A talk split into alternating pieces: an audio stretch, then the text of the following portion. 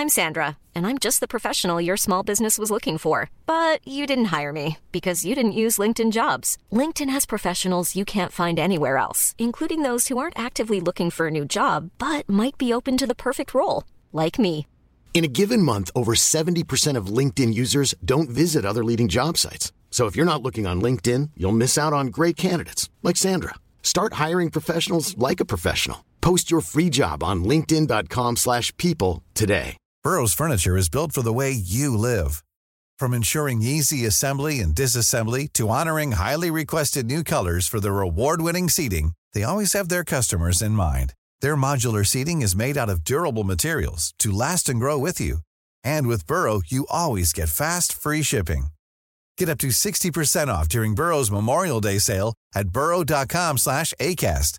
That's burrow.com/ACAST. burrow.com/ACAST.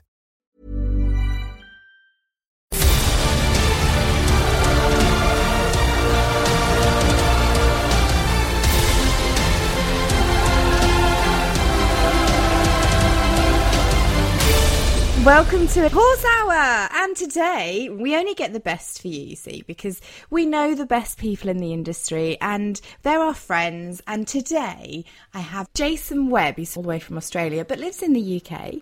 He owns Australian Horse Training, is renowned in the UK as a really good natural horse trainer with a passion for starting young horses, solving equine problems and teaching riders of all abilities.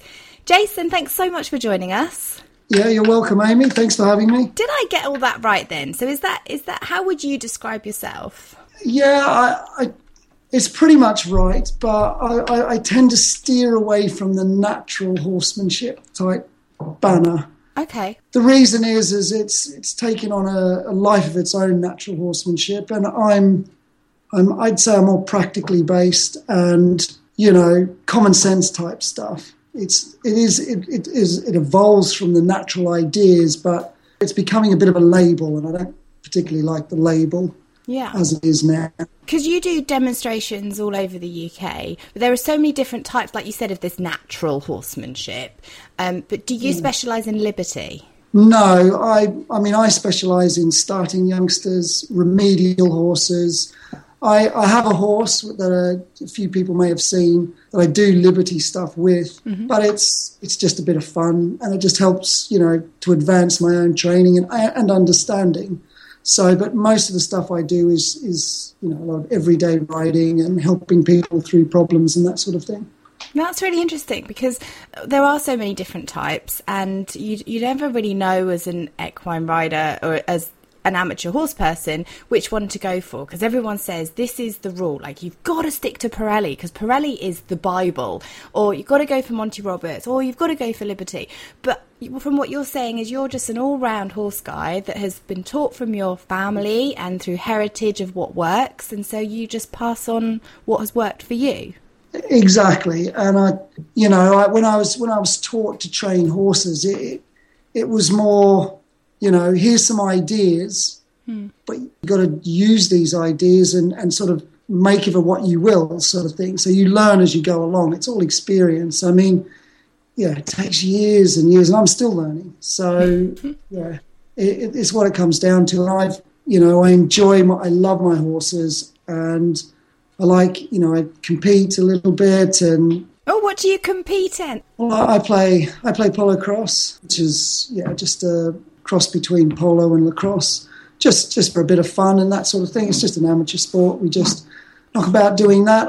I did it since I was a kid, so, and that's how I sort of got interested in horses. I mean, I was born and raised on a farm in Australia, but, you know, that sort of competitive aspect of me made me think, well, how do I communicate with horses better, and how can I improve my horses' performances, and all this sort of thing. It just started the questions, and they haven't stopped.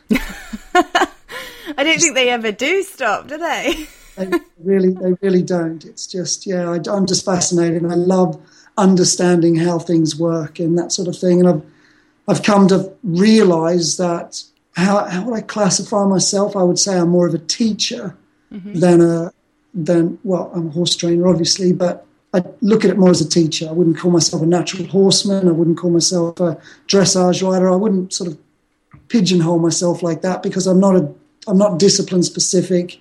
I don't jump into sort of this group or that group. It's just based on my experiences, and I read a lot, and I just play with ideas and just find what works for you. That was the big thing I was told. Here's what works for me. Give it a try. See if it works for you. And I've done a lot of trial and error as you go along, as we all have. And I've come up with a bit of an idea of how things work for me. And I'm now sharing that on a new website I have, funnily enough. Yeah, go on. What is it? Your Horsemanship is. I've done loads and loads of videos. I've put it in a format which sort of shows the system of training that I use and that's worked for me. And I'm just putting it out there, and as a means for this is a way. It's not the way. It's a way. It's brilliant. I've had a look at the website and I've looked at some of your videos, and it is fascinating to watch because, again, it's easier for us because we can then actually see what you're talking about. You quite often get it written down and we don't understand what people are saying.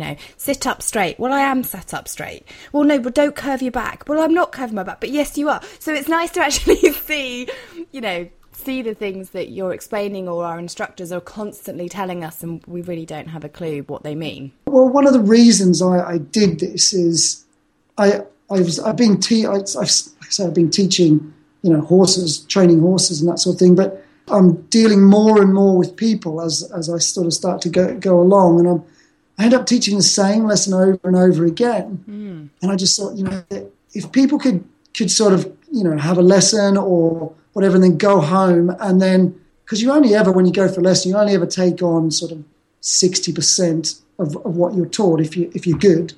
So, if you can go home and then look over things and then pick up the other 40%, then, you're more likely to, next time you come in, for me to teach you something new. And that's, I just want to see people progressing and horses progressing, and so people can have fun. Yeah. How many horses have you got now? I have about 30, I suppose, on the farm. Not me personally. I've got maybe 8, maybe 10. Yeah, if I count my kids' horses, my wife's horse, my horse, and the old mare. That Yeah, so I've got quite a few. And one that's the most popular is called Diesel. Yeah, he's my sort of show horse. He's I take him to Your Horse Live and. Mm-hmm. And events like that, and do little bits with him. He's quite a lucky horse. He started off as a stallion, and he just didn't quite fit the mould of what people do over here. Although now he's become popular, which is sod's law. I had him castrated anyway, so I could sort of socialise him and get him in. But what breed is he? He's Australian stock horse. He's beautiful. I imported his mother over. Wow. Yeah, and he was born in this country, so he is. He's English, I suppose. That must have cost you a fortune getting her all the way over from Australia. Yeah, well, when I first came over, I had grand plans of starting up an Australian stock horse stud. Oh, right. But, breeding in this country is very difficult, I found that. And, and to be honest, my passion did, although I'd love to breed some horses and I'd like to do it again someday, my passion sort of went into training and I spent a lot of time there. So... And then Diesel has always been mine, and, I spend, when I get time, and this is a problem I find with my horses, is, poor old Diesel, I've got this show coming up, so I rush round for sort of a few weeks before, and I dress him up and do a little bit with him, and then he comes and does the show, and then he goes back out in the paddock because I'm busy working with other horses. So, I'd love to spend more time, but, as things are at the moment, I'm everybody else's, it seems, but. What are the traits of an Australian stock horse? Because I've never seen one before. Well, they're small horses. They sort of range between sort of 14.3 to sort of 16 hands, and they're stock horses. So they're agile, pretty hardy, and very trainable. That's what I liked about them. They're sort of easy horses to sort of teach and that sort of thing. So, yeah. So when you're demonstrating, then what is your piece de resistance of Diesel? Oh, I don't know. I mean, like I say, this is where, people might say that I train liberty. I don't really. I play with it a little bit and do it when I can. So I do a bit of liberty. Some people like that. And, he's a bit of a character, Diesel. I wouldn't say he's he's the easiest of horses, or the, you know, he's not trained to a T. He'll go in and he always rolls in an arena. Can take me in. I can do a little session. I can take the saddle off, and I guarantee you, if he's in an arena, he'll just lay down and roll. And that came. I was teaching him to lay down, and taught him to lay down a few times, and he just laid down. He just gave himself a little scratch, and then he started rolling. And I was laughing. I said, hey, you know, have a look at this. He's having a roll, and that habit stuck with him ever since. He just every time he just goes in and rolls. So people like that, bowing. You know, you'll pick up a hat in his teeth and little things, but you know, just whatever floats your boat, really. How did you get him to bow? Because I have been trying for so long to get my horse to bow, and I mean, even to the extent that I've bent my legs and put my head down and had carrots and done everything, and you make it look so easy. I was a bit lucky with Diesel because he's a bit greedy. So, you know, with some of these sort of tricks you can teach by tapping or bumping in certain places, and the horse just reacts, and then you can sort of give them a rub, and they learn that way. But I just found Diesel, if I picked his leg up and made him follow his nose down between his legs, He just went down. It was pretty easy to teach. So everyone says, wow, your horse bowing. I think, well, if you only knew how easy it was to teach. Well, not all horses are that easy, but he was, very food orientated on that one. So going on to the behavioural things that you look after as well, then, so you help solve behavioural issues? Yeah, I mean, I get horses come into me whereby, you know, they might have started rearing or bucking or, you know, running away and all that sort of, you know, those the big three. And even on the ground, we get horses that are sort of just really pushy. You know, they're to the point where basically the owners become scared. They just get worried, and it's just out of their sort of skill set, I suppose. So they send the horse to me, and I try and manage it and, you know, show the horse another way to deal with a situation which they might see as, you know, rearing might be the situation. Well, I try and turn that rear into my big movement is moving the back legs. Because if you can move your horse's back legs and keep them moving, then rearing doesn't happen.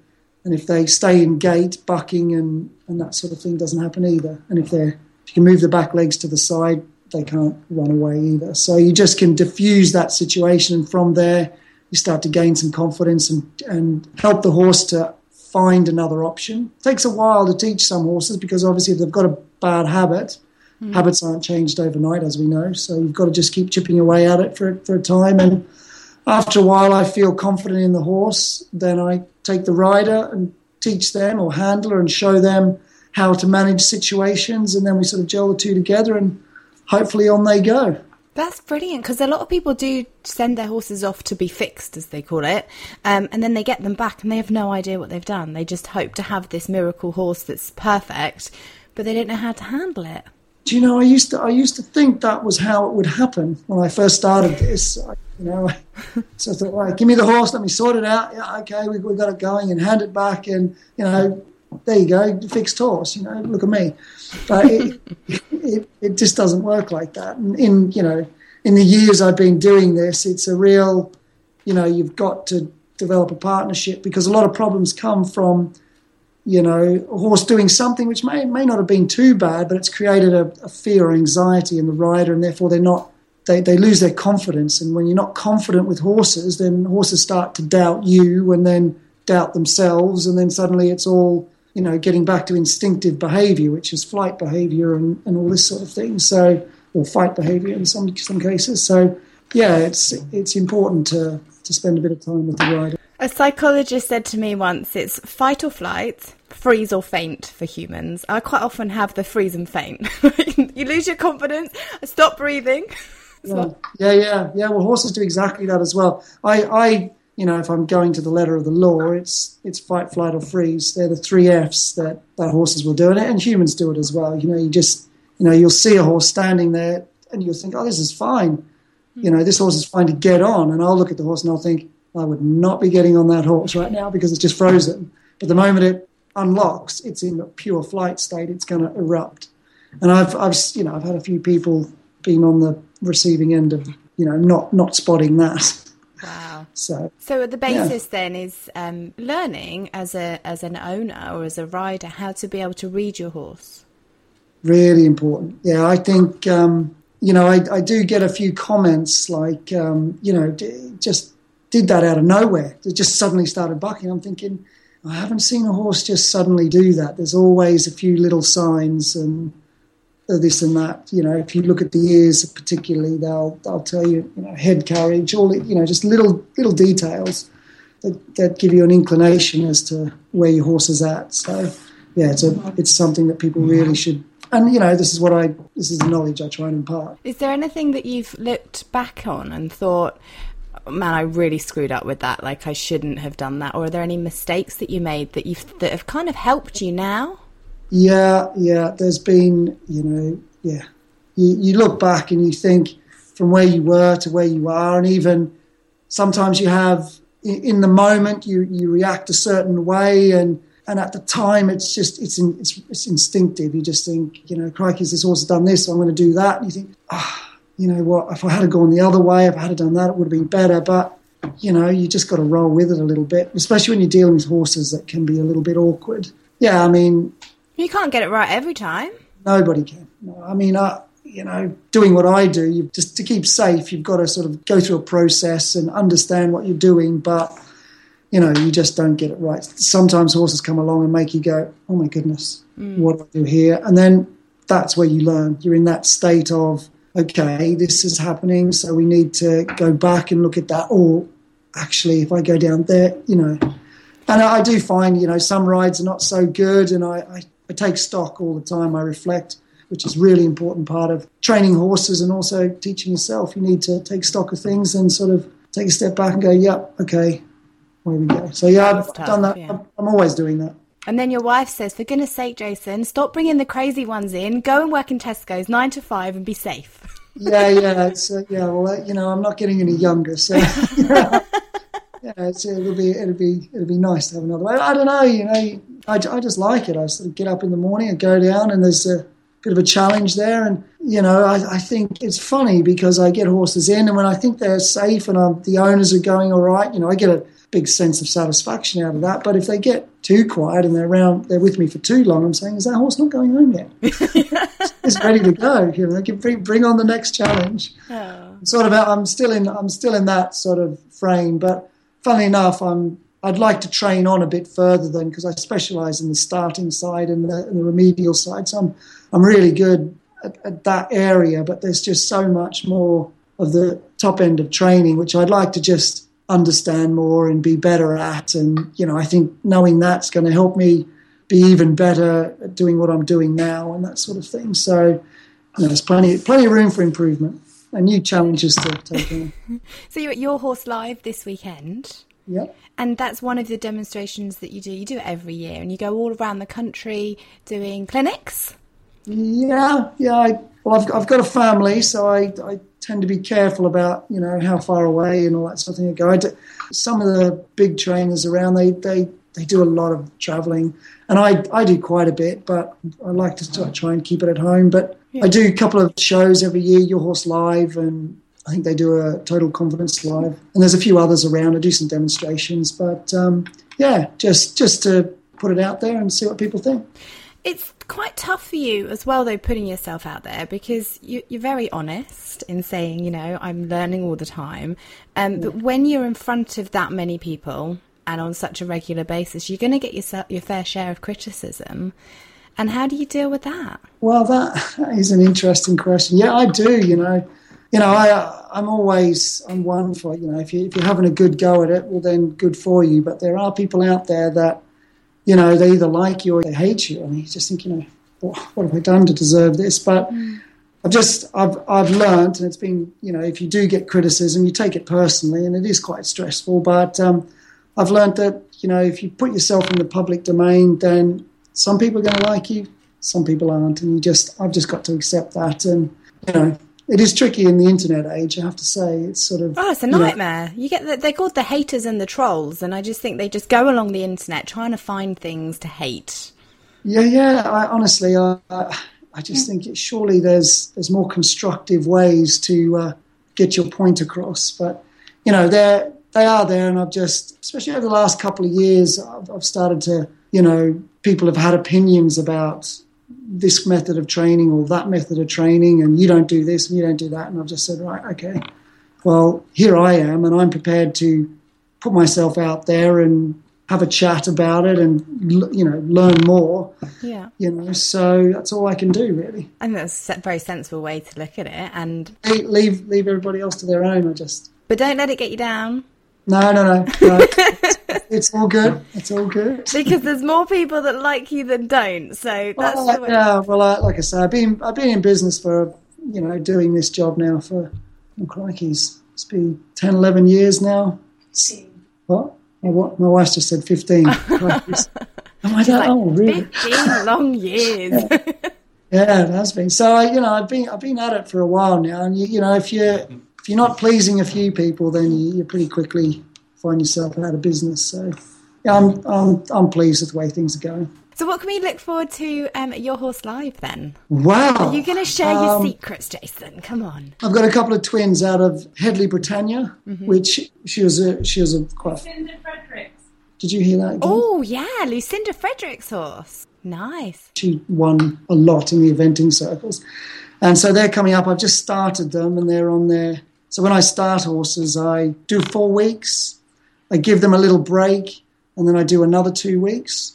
So they're in their second 2 weeks or their fifth and sixth week of training. And so we're going to bring them up for a bit of experience at Your Horse Live and just go through how you settle a horse down, you know, when they come into a new environment, and just offer some tips and stuff about connection and rhythm. And I think that'll be interesting for that from a ridden point of view. And then how old are these babies? 3 and a half, 4, I think. Oh, okay. Yeah. So when you said twins, I was expecting like two little foals. Oh, no. Yeah, they're embryos out of Lucinda's old mare, and they're being started. Okay, so they're being ridden now. Yeah. So they've just learned to be ridden, and we're just going to take them for a bit of an outing. So it'll be just the two of the demonstrations will be around getting horses to settle in a new environment. And from my point of view, what you need to have as a rider and what to look for in your horse. So we're going to go through that. And then I'm going to sort of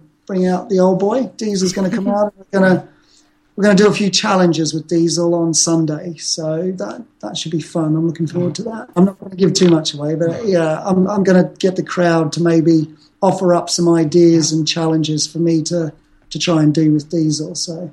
Oh, awesome. So they can start thinking already then. Nothing too tricky, though, and as long as it involves food, you'll be fine. Well, yeah, so if it's in his skill set, I'll give it a go, or even if it's not, I'll have a bit of a look at it. But, you know, obviously we can throw a bit of liberty stuff, a bit of riding, maybe, depending on how Diesel is, if he's being, you know, he's having a good day, we might take the bridle off and see if we can do a little challenge without a bridle. We'll see how it goes, but... Amazing. Either way, it's fun. So we could be looking on YouTube on Monday for when horses go bad and Diesel's jumping in. He's getting tossed off the side. Yeah, exactly. Well, let's hope it doesn't come to that. But it'll probably get more hits than anything else I've ever done. It'd be great. And do you have any rules that you stick to when dealing with horses? Well, I can give a general bit of advice. Perfect. I have a process. So to have process, you need understanding, and confidence. You know, believe in what you want to do, and it's amazing how far that will take you. Those two things. I mean, the process obviously requires a bit of understanding and finding out how and why, and then practice to get confident. And then, you know, if you do those things, which requires a bit of work, mm-hmm. you'll progress and you'll be amazed at what you can achieve. Thanks so much. That's really good advice. I like that. Yeah. Although with the confidence thinking, I'm thinking add on the end, just keep going, keep going. That's what it is, you know, persistence does pay sometimes, but you've got to have that process to sort of back it up. If you're just going in sort of being persistent with the wrong thing, then funnily enough, you end up with the wrong thing at the end of it. Yeah. Where can we find you, Jason? I know you're on Twitter. What's your Twitter name? @YourHorsemanship. But I'm also, on Twitter, there's also Oz Horsemanship, which is my other one. Okay, so at Oz Horsemanship and at Y Horsemanship is how we can get you on Twitter. And yeah. if we want to come and see you, we need your help. We go, hey, you know what? My horse is completely screwed and I need you to save me, Jason. Yeah. What's your website address again? Australian Horse Training. AustralianHorseTraining.co.uk. Yeah. And we'll be cheering for you from the sides of Your Horse Live this weekend. Thanks, Amy. Come and say hello. I will. Thank you. Speak to you soon. All right, take care. And now on to my next guest, Rosa. She's a senior lecturer in equine behaviour and nutrition at Writtle College in Essex. She specialises in behaviour, in welfare and in nutrition. And on top of that, Rosa's conducted research on social behaviour, environmental enrichment, learning behaviour, ethical training methods to reduce stress and stereotypes. Welcome, Rosa. Hi, thank you for having me. Oh, thanks for joining us.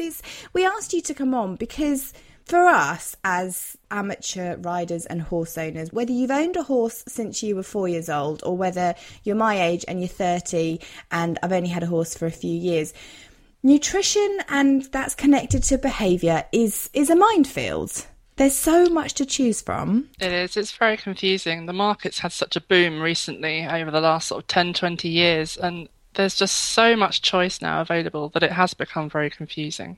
Well, you've got Dengie, Bailey, Saracen, Equus, Triumph, High Gain. The list is endless. Those are just the brands, though. So what we'd like to learn, I guess, is how to break those brands and the marketing that they portray down to what do our horses actually need and what do we need to look out for? Yes, that's the important thing, is always to think about what is the horse designed to eat and what should I be feeding it for optimum health and performance at the end of the day, because that's what we all want from our horses, is for them to be happy, healthy and giving their best as much as possible. So some would say that a horse's main diet should be grass and they should be out on the grass all the time and that's all they need. The wild, I'm from the New Forest and so many times I have friends who don't have horses that say, why can't you just leave him out in the forest and he can eat what he wants? And I try and explain to them, one, because we spoil them because they're our pets as well as our... But also because it's like us, our bodies, we look after them. Our bodies are our temples and we need to look after our horses' insides as well as their outsides. The difficult thing is knowing what's right for your horse.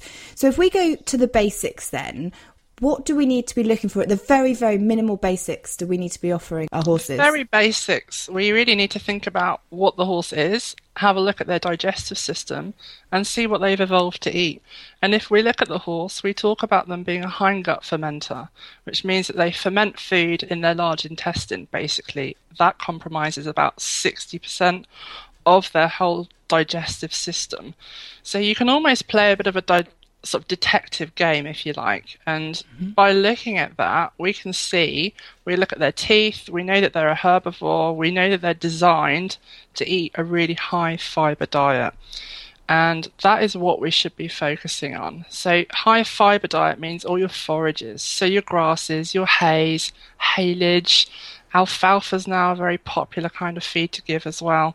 And really that should form the basis of any horse's diet. And if sort of a typical rule of thumb, if you can go for a 100% forage diet, then your horse is going to be at its best health-wise. However, that's not always ideal for a performance horse because performance horses need some fast release energy. They need kind of like the Lucozade in their world, like human athletes do. And Lucozade for horses is really where we start introducing those cereal feeds. But for any horse, what is really recommended throughout the industry and what all the sort of nutrition researchers globally have tried to determine is that all horses should have a minimum of a 50% fibre-based diet, if possible. And when you mean fibre, okay, what are you talking about with fibre? So fibre is kind of, we're told to eat lots of fibre. It's that roughage. It's the bulky feeds. So fibre-based feeds would be grass, hay, haylage, any of your chaffs, so straw-based chaff, the alfalfas, so things that Dengie and Simple Systems specialise in is very high fibre feeds. But most of your feed companies now will sell some form of high fibre feed. And so that is really the forage-based feeds that we're looking at. And a lot of people are now looking at hay replacers, so those bricks that you can buy. Oh, yeah. Any I've sort of those. Short chops. Don't they mean that they take a longer time to eat them because they're condensed into, or is it not? Do they just... Yeah, I think they're a great idea. It's promoting knowledge that horses need to be having more fibre. A brick is a different way of feeding that to the horse. So it's something a bit new for them. And it's just basically a solid block of chaff almost, so sort of short-chopped fibre that we're looking at. And some horses, it will take them a long time to eat. And other horses, they learn quite quickly the best way to eat them. It's a bit like those salt licks and other sort of lickable items. Some horses devour them in seconds and other horses will take a lot longer to eat them. So there's lots of methods that we can use to try and slow that down, that eating as well. So that's what we're trying to do, because I was going to say, does it matter how quickly a horse eats? I've seen a few that literally just gorge their food as soon as they get it, and some have choked a few times because they eat it too quickly. So for them, I guess a brick would be better because it would be teaching them to eat it a little bit slower. It could be, unless you've got one of those horses that literally bites a massive chunk off it and tries to swallow it as quickly as possible. I haven't come across it, but I did have a horse who used to do that with salt licks, literally just bite it like an apple rather than lick it. So it depends on that horse and how much they really want it. So to answer your first question, really, horses are trickle feeders, and everyone hears this, they're trickle grazers. What does that actually mean? It's really, again, how the horse is designed to eat, and is little and often, but not with a meal. So we're very used to eating meals throughout the day. We have breakfast, lunch and dinner. Some people snack in between. And we tend to emulate that with our animals, with our pets as well. And most horses will get a breakfast, maybe a dinner. They'll get a morning hay net, an evening hay net, perhaps a lunch hay net. But the ideal way is to always have some kind of food available for them, and preferably something like hay or grass. But that's not always possible because, A, it's an expensive way to feed. Not everyone has turnout for their horses. And not everyone can be up at the yard all the time to make sure that they top their horse's hay net up. So no, exactly. It can be very difficult. But there are methods that we can use to try and slow down how our horse, or how quickly our horse is eating that feed. So most people will be aware of all the different hay nets that are available, slow feeders. There's a lot of information on the internet, and there's a lot of products that you can buy to sort of help you achieve that. Oh, great, because throughout the winter, I remember when my horse was stabled, now he's out in the field, so 24/7. So for me, it's so much easier because he can eat all day, every day, as much as he wants, within reason. But when he was stabled, I used to really struggle because I'd give him a hay net throughout the thick of the winter. I'd give him two hay nets to kind of keep his gut working. But again, you can't control what if they're gone within a few hours. You can't be there at 1 o'clock in the morning to give him more hay. So I guess the bricks might help then. Yes, the bricks might help then. Anything that can kind of prolong that feeding time, because that's actually the worst thing. Most people don't know how long a hay net actually lasts the horse. And if you measure it, it's obviously that depends on how much you put in your hay net. Soaked hay, horses can eat that quicker than dry hay because they don't need to lubricate it as much. And a lot of people are soaking hay now because we know, especially for, unfortunately, we have a rather largely obese population of horses. And everyone's so much more on the ball with that, and we know that one of the best things to do is to reduce the sugar content of our hay, which we can do by soaking that hay. So then it's already wet, and your horse doesn't need to produce as much saliva, so they can actually consume it a little bit quicker. So we've got we need a high fibre diet for them. Yes. Mostly forage if possible, and as few sugars too. Yes. So at what point then do you need to start looking at nuts and extra things? If the foraging isn't enough, when do we need to start looking at the extra additives? Okay, the extra additives, well, they come in really when you start looking at horses that have a higher workload. So for any horse who's what we would call on a maintenance ration, that means you've got a horse who is technically a field ornament, they might be on box rest, they're not really doing any kind of workload. They are horses that don't really need anything extra beyond just sort of 100% grass and hay. How would you like to look 5 years younger? In a clinical study, people that had volume added with Juvederm Voluma XC in the cheeks perceived themselves as looking 5 years younger at 6 months after treatment. Look younger, feel like you. Add volume for lift and contour in the cheeks with Juvederm Voluma XC. Reverse signs of aging by adding volume to smooth laugh lines with Juvederm Volbella XC. For important safety information and to find a licensed specialist, visit Juvederm.com. That's Juvederm.com. Not for people with severe allergic reactions, allergies to lidocaine, or the proteins used in Juvederm. Common side effects include injection site redness, swelling, pain, tenderness, firmness, lumps, bumps, bruising, discoloration, or itching. There's a risk of unintentional injection into a blood vessel, which can cause vision abnormalities, blindness, stroke, temporary scabs, or scarring. Talk to a licensed specialist to find out if it's right for you. When you're ready to pop the question, the last thing you want to do is second-guess the ring.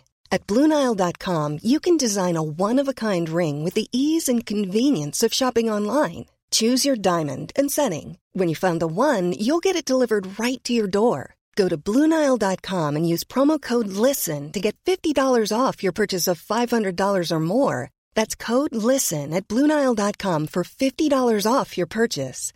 BlueNile.com, code LISTEN. Wow. Nice. Yeah. What you're hearing are the sounds of people everywhere putting on Bombas socks, underwear, and T-shirts made from absurdly soft materials that feel like plush clouds. Yeah, that plush. And the best part? For every item you purchase, Bombas donates another to someone facing homelessness. Bombas. Big comfort for everyone. Go to bombas.com/ACAST and use code ACAST for 20% off your first purchase. That's bombas.com/ACAST, code ACAST. Mm-hmm. Some horses in light work, so that might be a lot of everyday horse owners who ride their horse perhaps most days of the week, hacking, a bit of schooling, perhaps an hour a day. Your horse is probably in light work, and that might even include the old competition or pleasure ride that you're doing at the weekend.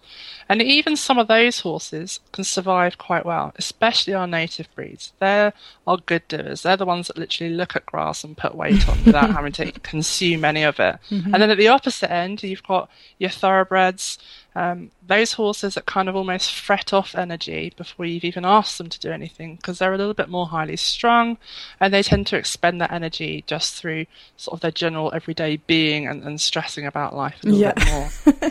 When you need to add some extra food in is really helping horses maintain their weight, and winter time is when people start to want to add a little bit more to their horse's feed. This is the time where all the feed companies get very busy, all their nutrition hotlines are ringing because people are starting to notice perhaps their horse isn't maintaining that weight, it's getting a bit colder, mm-hmm. We're clipping, we're rugging, we're changing a lot of our routines as well. And some people actually even ride less in the winter because we all know what a fair weather rider is, and it's more difficult. We don't all have a floodlit riding school to ride it. Exactly. So it does get a bit harder. But adding extra food in is really if your horse hasn't got enough energy to complete the work that you're asking of them. They're not maintaining weight, they're not gaining muscle. And we add in these things like nuts and cereals, not only for energy, we might be adding them in because we're looking at a horse who's building muscle. We're looking at a young growing horse. Yeah. So in those sort of nuts and cereals, so coarse mixes, nuts, pellets, pencils, cubes, whatever you want to call them, there's so many of them nowadays. They're really designed for those horses that need a bit extra. So you might be competing your horse a bit more regularly. You might be in a sort of medium advanced workload. So competition horses doing 1-day events, 3-day events, race horses, and also our breeding horses too. So mares and foals, mares in that last trimester of pregnancy, so the last 3 months of her pregnancy really, and when she's given birth, she has a really high energy demand. And like these young growing horses, as well as needing all that energy for growth, they need a lot of protein for building all their new tissues. So protein is kind of the building blocks of the body, if you like. And that's where sometimes grass just doesn't provide enough and hay doesn't provide enough. So protein, in my naive head, I would have thought you got from meat, but obviously they're herbivores, they're not carnivores, so that's why you've got to add in the protein into their diet without giving them meat. That's right. So protein comes from all sources, and it's really, really important to remember that protein is not really an energy source. So protein, although it can provide calories, is not what we should be providing or giving our horses to make them or to give them enough energy. So protein is really there to build muscle. So if you've got a young horse or a horse you're bringing into work, they need to build muscle. You can feed them all sorts of things, such as alfalfa. Peas are really high in protein, and you'll all notice these sort of flat little green discs that you find in a course mix. Yeah, that's what we call a micronized pea. Oh, wow. So, yeah, it's a pea that's been cooked and flattened, basically, similar to like the cornflakes that you see in there. So there's all these different processing techniques in the feed industry that sort of cook foods, process foods to sort of maximize nutrient availability so that our horses can digest them more efficiently and get the most from eating those foods. So could you just give your horse some green peas that we get from the shop? Or do they have to be close? You might not want to get on his back because he might go absolutely crazy with you. Oh, really? They send them a bit doolally?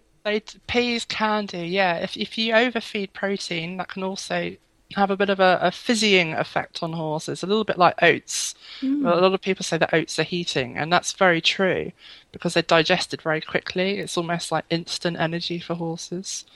And that can make them go a little bit crazy too. Because there's some other foods that you can't give them, like potatoes, because potato has starch in it. Is that correct? Starch is good for horses in terms of giving them energy, but potato starch is not safe. There are certain foods that horses can't tolerate. A little bit like we have allergens. Some people are celiac, they can't tolerate gluten, wheat, things like that. Horses are the same in that they can't tolerate certain foods unless they've been processed. And potatoes is one of those ones that we just don't really feed to horses. Yeah. What other ones do we really need to avoid? Because, family, you know, they come down. I'm sure you have it. Everyone has it. Their family, they're like, oh, you know, I've got a sausage here. I thought the horse would want it. I mean, no, it's not a dog. He is a horse. You know, what in terms of vegetables? Because I also get a lot of gifts of old vegetables where people have been chopping up their roast lunch and they bring in bags going, this is for blackjack, and it will have parsnips in there and carrots and broccoli, and then it will have potatoes, and I'm like, oh no, I can't use that. So potatoes is a massive no-no. What else is there? Potatoes is a massive no-no, especially raw. They have what we call anti-nutritional factors in them, which can actually cause a big upset to your horse's body system a little bit. Most of us will be quite aware of all these probiotic drinks and yogurt drinks that are available for humans, and they're also very important for horses. Not that you need to go and feed your horses yogurt drinks, but this whole point of horses fermenting fibre in their hindgut, which is what we talk about sort of in the nutrition world, is really that hindgut is full of bacteria, protozoa, little microbes, these little organisms that go around and basically do the job of digesting food for the horse that the horse is unable to break down. So similar to us, if we eat grass, we can't actually digest it, but we have healthy bacteria and they can help digest that. Your horse has an enormous population of healthy bacteria that are really fundamental to how well he can digest his food and absorb his nutrients. So we need to keep those very healthy as much as possible. So other foods that the horse shouldn't eat that are uncooked are things like linseed. A lot of people are familiar with having to boil linseed before we give it to the horse, and that's because it has cyanotic properties, so a little bit like cyanide, so it's toxic and poisonous if we feed it whole. I think we can tolerate it better than horses can, though. Vegetables is a tough one because there isn't really a massive list of gives and don't gives. Parsnips, carrots, most root vegetables are quite safe.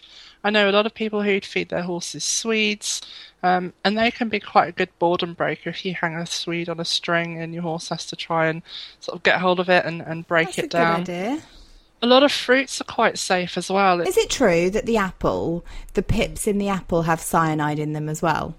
Yes, they do, but you'd have to feed an awful lot of them to poison your horse. So an apple a day is okay? An apple a day should be absolutely fine, and it's very unlikely that your horse can actually digest those pips. If you mash those pips up and fed them to your horse, then that would release the cyanide. But I'm pretty sure if you check at the other end, they'll come out in one piece. I'd rather not check. I'm sure he'll be fine.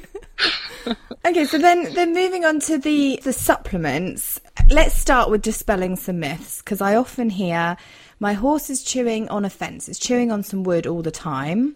Does that mean it needs nutrients? Okay, why do horses chew wood? It could be for a whole variety of reasons. And this again links back to the fibre issue, because if you imagine, if you just... say a milkshake, it might give you all the nutrients you need, but it wouldn't really fill you up very much. So we like to eat and feel full and satisfied, and horses, it's the same thing for them.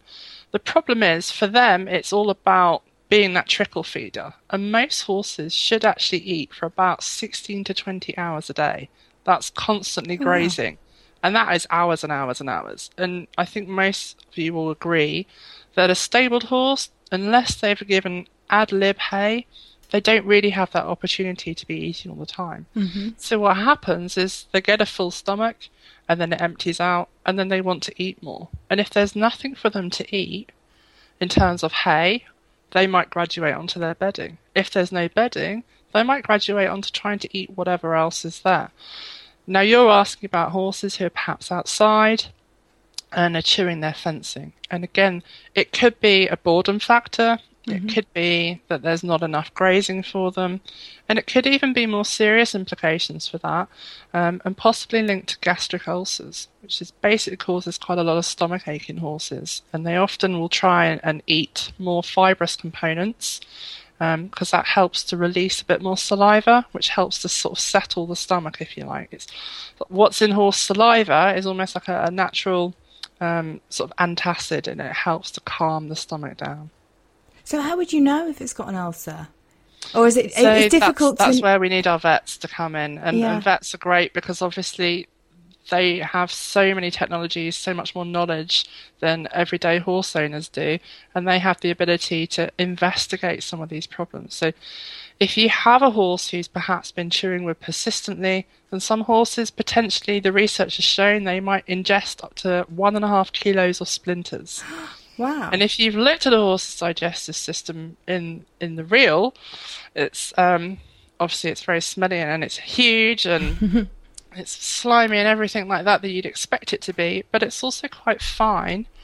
And a lot of those splinters going through that's quite scary to see. So you need to be in touch with your vet, and you need to ask your vet to perhaps come and investigate and diagnose that. And what they'll do is they'll probably sedate your horse and insert an endoscope, which is basically a really long bit of cable with a camera on the end of it, and they can go down and they can actually look inside the horse's stomach, and they can see if there's any ulceration on the lining of the horse's stomach. And they'll actually grade it in severity as well. I guess you can tell how your horse is doing by their behaviour when you've been giving them certain food. So some horses, I know that Frisians tend to struggle with Alpha A oil. That sends them crazy. Am I right in thinking that?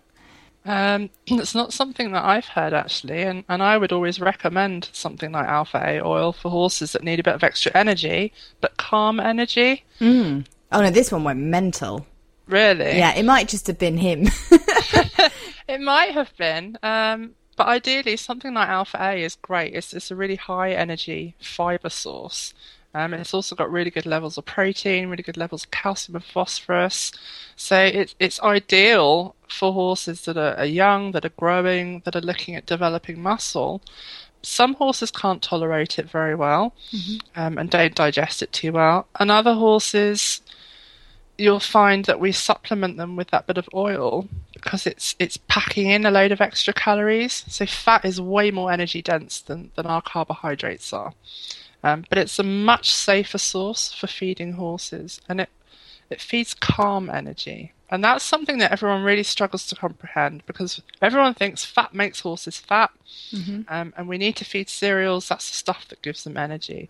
They both give energy, but they give different types of energy. So if you're looking for giving your horse a little bit more oomph, a little bit more sort of buzz and energy, then that's where you want to feed your cereals. But if you've got a horse who perhaps does go a little bit crazy, but is also needing a bit more energy to get through the work you're asking of him, that's maybe you might want to feed something like Alpha A oil, or add some extra vegetable oil or cod liver oil or linseed oil on top of the feed that you're giving him. Oh, wow. And so it's okay to give them actual oil, because there's different types, isn't there? There's like, I know that Dengie do a feed where it's actually got oil already in it, so you don't need extra oil. But if that's the Alpha A oil. That's the Alpha A. Mm-hmm. Okay, but then you can just buy a bottle and just give them a spoonful. Yeah, and that's there's loads of oils on the market. There's sort of the Super Solvatax cod liver oil range. There's soya oils, so they're very popular nowadays, and that's what a lot of the feed companies are adding: soya oil, rapeseed oil. Most vegetable oils are quite well tolerated. Sunflower oil. The tastiest one for horses is actually corn oil, so made from like maize or sweet corn. Mm-hmm. That seems to have a really high yummy factor for horses. Oh. Well, they'll actually eat a little bit more of that than they would of other oils. But you have to introduce it quite gradually, because it doesn't taste that great. Most of us probably don't like drinking a spoonful of oil. And it's the same for horses. They love sweet stuff much more than they do enjoy sort of savoury. Mm. So if you do want to start adding oil, just start adding it very gradually and build it up. But you shouldn't really include more than about 10% of their overall diet. That would be a maximum, and that's for horses who are working quite hard. Ah, okay. So another myth, Rosa, is that you should never feed your horse more than the size of a rugby ball size of a meal. Is that correct? Is that the kind of thing we need to be standing by? Yes, definitely. Horses are absolutely huge, and I've already said that their digestive systems are absolutely enormous, but their stomach is actually relatively small. And it is technically, most people say, about the size of a rugby ball, and it can't stretch that much. We all know how uncomfortable it is if we've overeaten. Yeah. And it's the same for a horse. That's where you start seeing signs of colic, which is basically stomach ache for horses. And horses can't vomit either, so that's no myth. Horses have like a one-way tube, basically. At the end of their esophagus, there's a little valve that lets food into the stomach, and that's it. Once it's in, it can't come out again. So you shouldn't feed too much.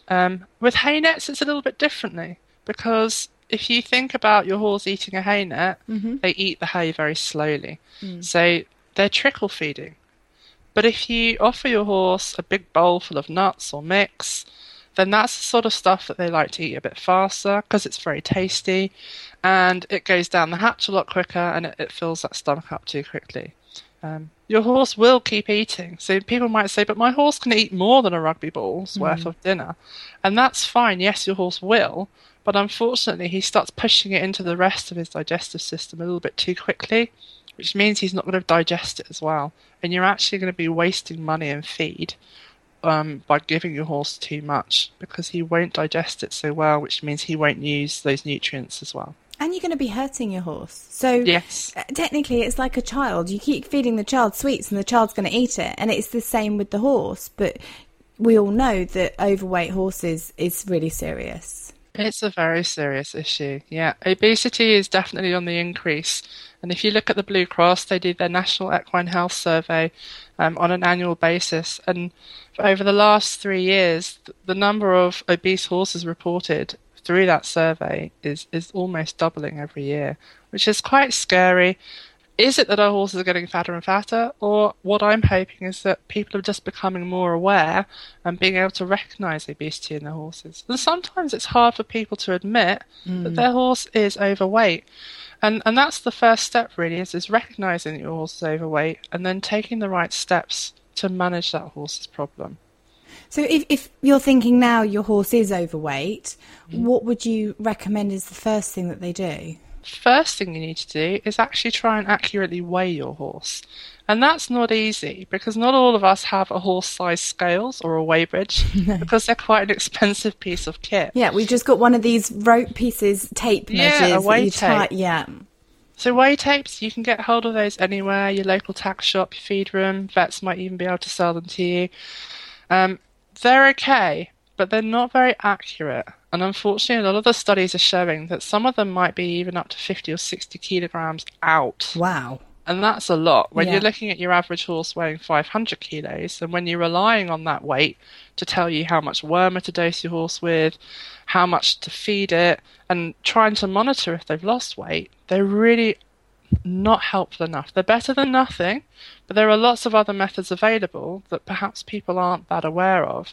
And perhaps just doing a quick internet search, you'll suddenly become a bit more aware. There's some equations that you can do that involve measuring the length of your horse, the circumference around his girth area, and you can literally do some simple calculations and it comes out with a weight in kilograms. And even for those of you that are very maths phobic, that's me. it's not hard. It's really not that hard. You just need a little bit of a calculator, and everyone's got one of those on their phones now. But better still, the gold standard is that weigh bridge. And if you're on a yard with more than 10 horses, most feed companies, certainly Bailey's and Dengie I know, will actually come out to you with a portable weigh bridge and will weigh your horses. And they don't charge for that kind of service. Yeah, they're quite good, aren't they? So they come along. A yard I was at did exactly the same, actually. They came down, put the weigh bridge out, and then just one horse at a time went on. And then they helped you say what feed would be right for your horse, whatever the weight is, what the breed is. And you almost get that one-on-one bespoke nutrition advice. Exactly, and most of these companies have phone lines now as well, and it really is worth phoning them. And you shouldn't ever feel silly about not knowing what to feed your horse, because there's just so much choice now of what you could be feeding. And there's specialist feeds. There's a feed for almost every discipline. There's a feed for lots of different digestive disorders and sort of laminitis problems, metabolic issues that horses are suffering from, that it can become really confusing, because most people just want the best for their horse. Yes, yeah. And hope that by feeding something to their horse that they might make it a better jumper or go faster. But it's not always that simple, and you might be doing more harm than good. So if you're not sure, I would definitely recommend that you phone one of those phone numbers on a feed company website, and they'll give you a lot of help, and we'll follow through that with you as well. Oh, great. Because it is, you're right, it is so confusing. You never know. I have a horse that he just needs to look at the grass and he puts on weight, and I don't even know where it comes from. And, you know, his behaviour changes all the time, and he's not even being fed anything. It's just the grass.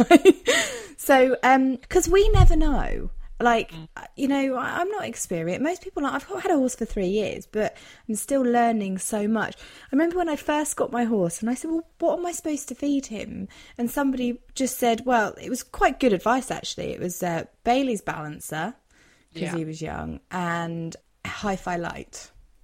Perfect. Yeah, it's ideal. But had somebody not told me that, I wouldn't have had a clue what to feed, because you've got, I then learned about molasses free and how you don't really want high sugar, but then you've got good sugar and you've got bad sugar.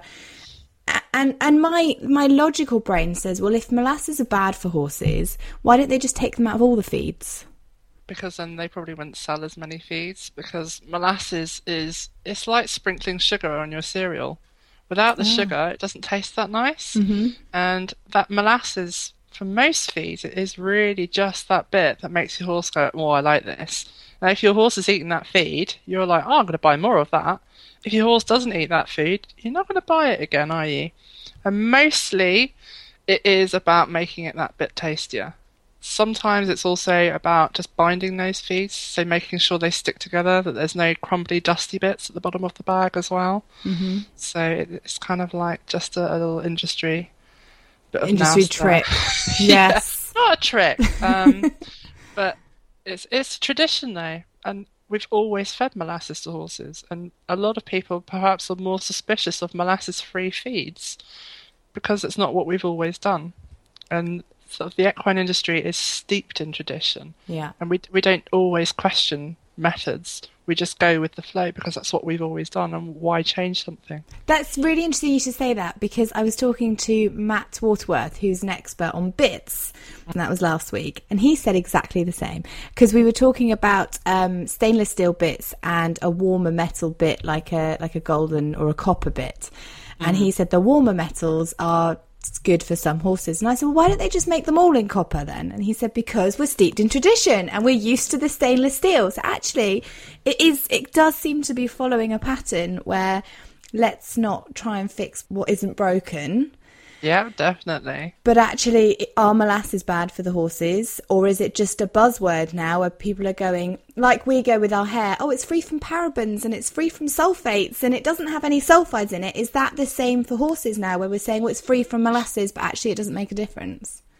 Free from molasses would actually be the preferable way to go. Okay. Horses really don't tolerate sugar that well. They're not designed to consume it in such large quantities, and a sugar-free diet is going to help prevent obesity. It's going to help your horse stay calmer. Sugar is the thing that sends horses over the edge. And I have a lot of people that say to me, oh, I can't feed my horse sugar beet. Because it's slightly misnamed. And sugar beet is actually the end product of a crop. It looks a little bit like a big white turnip or parsnip almost. We extract the sugar from that for human use. And then that byproduct, the pulp, if you like, is what's left over. And that's what goes into making sugar beet. And as I said, it's white, but most of us know sugar beet looking sort of dark grey, black. Mm-hmm. That's because it's had molasses added to it. Oh, so wow. Traditionally, yeah, sugar beet is actually sort of whitish grey, but most of us will feed it molasses because, again, it makes it more palatable for the horse. It's that bit tastier. And gives them that little bit extra. But sugar beet is, again, a really great feed to give to horses, to keep them full, to give them energy, without giving them that sort of crazy heating energy that sends them a little bit over the edge. So for your not-so-good doers, I don't want to say bad doers because they're not bad. No, poor doers. Then that, like your thoroughbreds that freeze in the winter and your Arabs that need that extra heat and the four rugs, bless them. Sugar beet would be good for them. Speedy beet, then the difference between, is that just the amount of time that it takes? Because you have to put them in water, don't you? You have to soak the sugar beet. Yes. Is the speedy beet the same but just quicker? Yeah, basically speedy beet is slightly differently processed. So it's been shredded rather than in big cubes, and that just means that it soaks quicker and it's safe to feed your horse, because with sugar beet cubes, you're ideally meant to soak them for 24 hours before you feed them so that they swell up and that we don't have any intestinal problems when the horse starts to digest them. If you feed them unsoaked, then you're going to cause all sorts of internal chaos for your poor horse, which might end up in colic and having to call the vet out. So always make sure that you soak sugar beet before you feed it. There should be very clear instructions on the feed bag. One more question. Friendly Eventing says her horse loves ginger nut biscuits, but is chocolate okay? No, not really. No. I'm sure your horse loves ginger nut biscuits because, again, they're tasty and full of sugar, and probably the same reasons that we love them.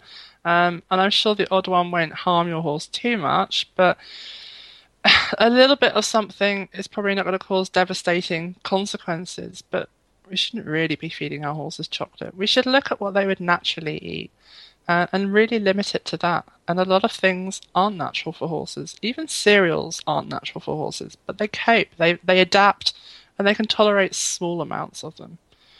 So ideally, avoid things like chocolate. I've known people sort of fizzy drinks, instant noodles, things like that. Oh, my horse tried it and he loved it. Oh, yes, but it doesn't mean it's good for him, unfortunately. No, I'm not surprised, really. No. And actually, you're probably going to cause some upset stomachs, and you might not notice the effects straight away, but if you keep feeding your horse little bits of this, that and the other that they shouldn't really be eating, and you know they shouldn't be eating. Yeah. I guess the important thing is you know, don't spoil them, because actually you're not helping them at all by spoiling them. You can love them, but if you love them, then feed them what's good for them to keep them healthy. That's right. And by spoiling them, you're either killing them with kindness because you're feeding them things they don't want. Like we all know someone who gives the horse an extra scoop of mix because it was really good on his hack today, or he schooled really nicely, I'm going to give him an extra treat. Your horse has no idea that he's got an extra scoop, or that it was because he did a really nice half pass for you in the arena earlier. You're much better to give that horse an extra 5 minutes groom, a nice scratch on his withers, something like that. He'll appreciate much more than you overloading his system with sugar and giving him stomach ache, basically. So try not to do that, and try not to spoil them with too many tidbits, because you're just going to get a horse who gets quite greedy, starts to bite you because he's wanting those tidbits all the time. Again, it's something that's easy, and we like to please our horses, and we think our horses love us more when we give them lots of little tidbits as well. But they'll love you even more if you give them a really nice scratch in their itchy spots. Can you give Rosa one piece of advice then, if someone's unsure if their horse is underweight or overweight, they're not sure, they see their horse every day and they're just not sure, what would you say? Obviously we don't have a weigh scale, but you know, how can you tell from the outside, from just glancing and looking, how can you tell if they might have a weight issue either way? That's a really good question, and there's a whole system out there called body condition scoring that was designed back in the 70s, the 80s, and if you look on, again, most feed company websites, if you look on the charity websites like World Horse Welfare, the Blue Cross, they all have these body condition scoring charts or fat scoring charts, and they're really to help you identify whether a horse is underweight, overweight, or in the ideal condition. There's pictures on there to help you assess it, and you're looking at sort of 7 different areas. You're looking over the neck, the back, the ribs, the shoulders, over the buttocks as well. And there's lots of guidelines on there to help you understand and try and fit your horse into one of those scores, which will tell you if your horse is underweight or overweight. And then sort of linking back to knowing your horse's weight, if you're trying to get your horse to gain weight or to lose weight, that's why you need to know the weight of that horse, because sometimes on the outside we might not see much in terms of change, and we certainly know from research that overweight horses body conditions score the same before and after losing weight. So externally you might look at that horse and go, gosh, it hasn't lost any weight, but when we weigh them they have. And that's because all you're seeing is the fat that's under the skin, and you're not seeing all the fat that's around the horse's organs, which might be what they lose first. So you have to try and use those two methods together. So some form of weighing or weight assessment and body condition scoring. And what websites were they? There was the World Horse Welfare and the Blue Cross. Red Wings probably have one as well. And all your feed companies will have information there on how to body condition score. There are huge campaigns out there at the moment to try and increase owner awareness about horse obesity. Obviously, we're all aware of those stories of emaciated horses that look very thin, but people don't necessarily realise what a welfare issue is to let horses get incredibly fat. And people are now being prosecuted for that. So trying to increase your own awareness and have that knowledge and understanding and be able to identify that your horse is perhaps a bit overweight is really important, and it's your responsibility as an owner and to your horse as well. And it's okay to ask for help. That's important too. People don't mind, you know, that all these people are out here to help you, and just pick up the phone and say, look, I'm slightly concerned, or I just need a bit of advice. What do you think? Or I've been thinking about feeding him this conditioner, what do you think? Everyone's there to help. Definitely, and there are so many feeds, conditioning feeds, balancers are all the rage now. There are millions of supplements on the market that all claim to do this, that and the other for your horse, but it really is worth asking your vet, asking your riding instructor, asking a graduate that you know who's been to university and studied nutrition, phoning those nutrition helplines, because they just want to help. And everyone at the end of the day wants the best for horses, and they're not all going to try and sell you something. And they really do have a lot of knowledge too that they're very willing to share with you. Rosa, it's been fascinating. Thank you so much. Thank you very much for having me. I feel a bit cheeky, like I've had a lecture without having to pay to go to college. So you're welcome. I'm really grateful. Thank you. If people are interested in Writtle College, where do they need to go? Please have a look at our main college website, which is writtle.ac.uk. You can also find us on Twitter, on Instagram, and we have our Facebook pages, not only the Writtle College Facebook page, but also we've got Lordship's Stud, where you can follow all the antics of our young horses, our stallions and our mares. You can follow our breeding season. There's lots of pictures on there and things that the students are getting up to as well. And if you want to contact me personally and ask me any more about perhaps coming to study at Writtle and any of our programs, whether it's equine behaviour, equine performance and business management, or equine sports therapy and rehabilitation, my contact details are all on the equine pages on that Writtle College website. And we'd love to see you at an open day as well. Oh yeah, the open day would be awesome. Even if you just got something or something that Rosa said today and you thought, actually, that has totally fitted in with what I'm going through with my horse, send Rosa a little message and say, hey, it worked. Thanks so much. That would be great. I'd love to hear some success stories. Thanks, Rosa. I'll speak to you soon. Bye. Thanks so much for listening. Don't forget you can share your stories, talk about your charity, your business or your event at #HorseHour on Twitter. It's every Monday. All you got to do is include the #HorseHour in your tweet, and that's between 8pm and 9pm UK time. Speak to you next week.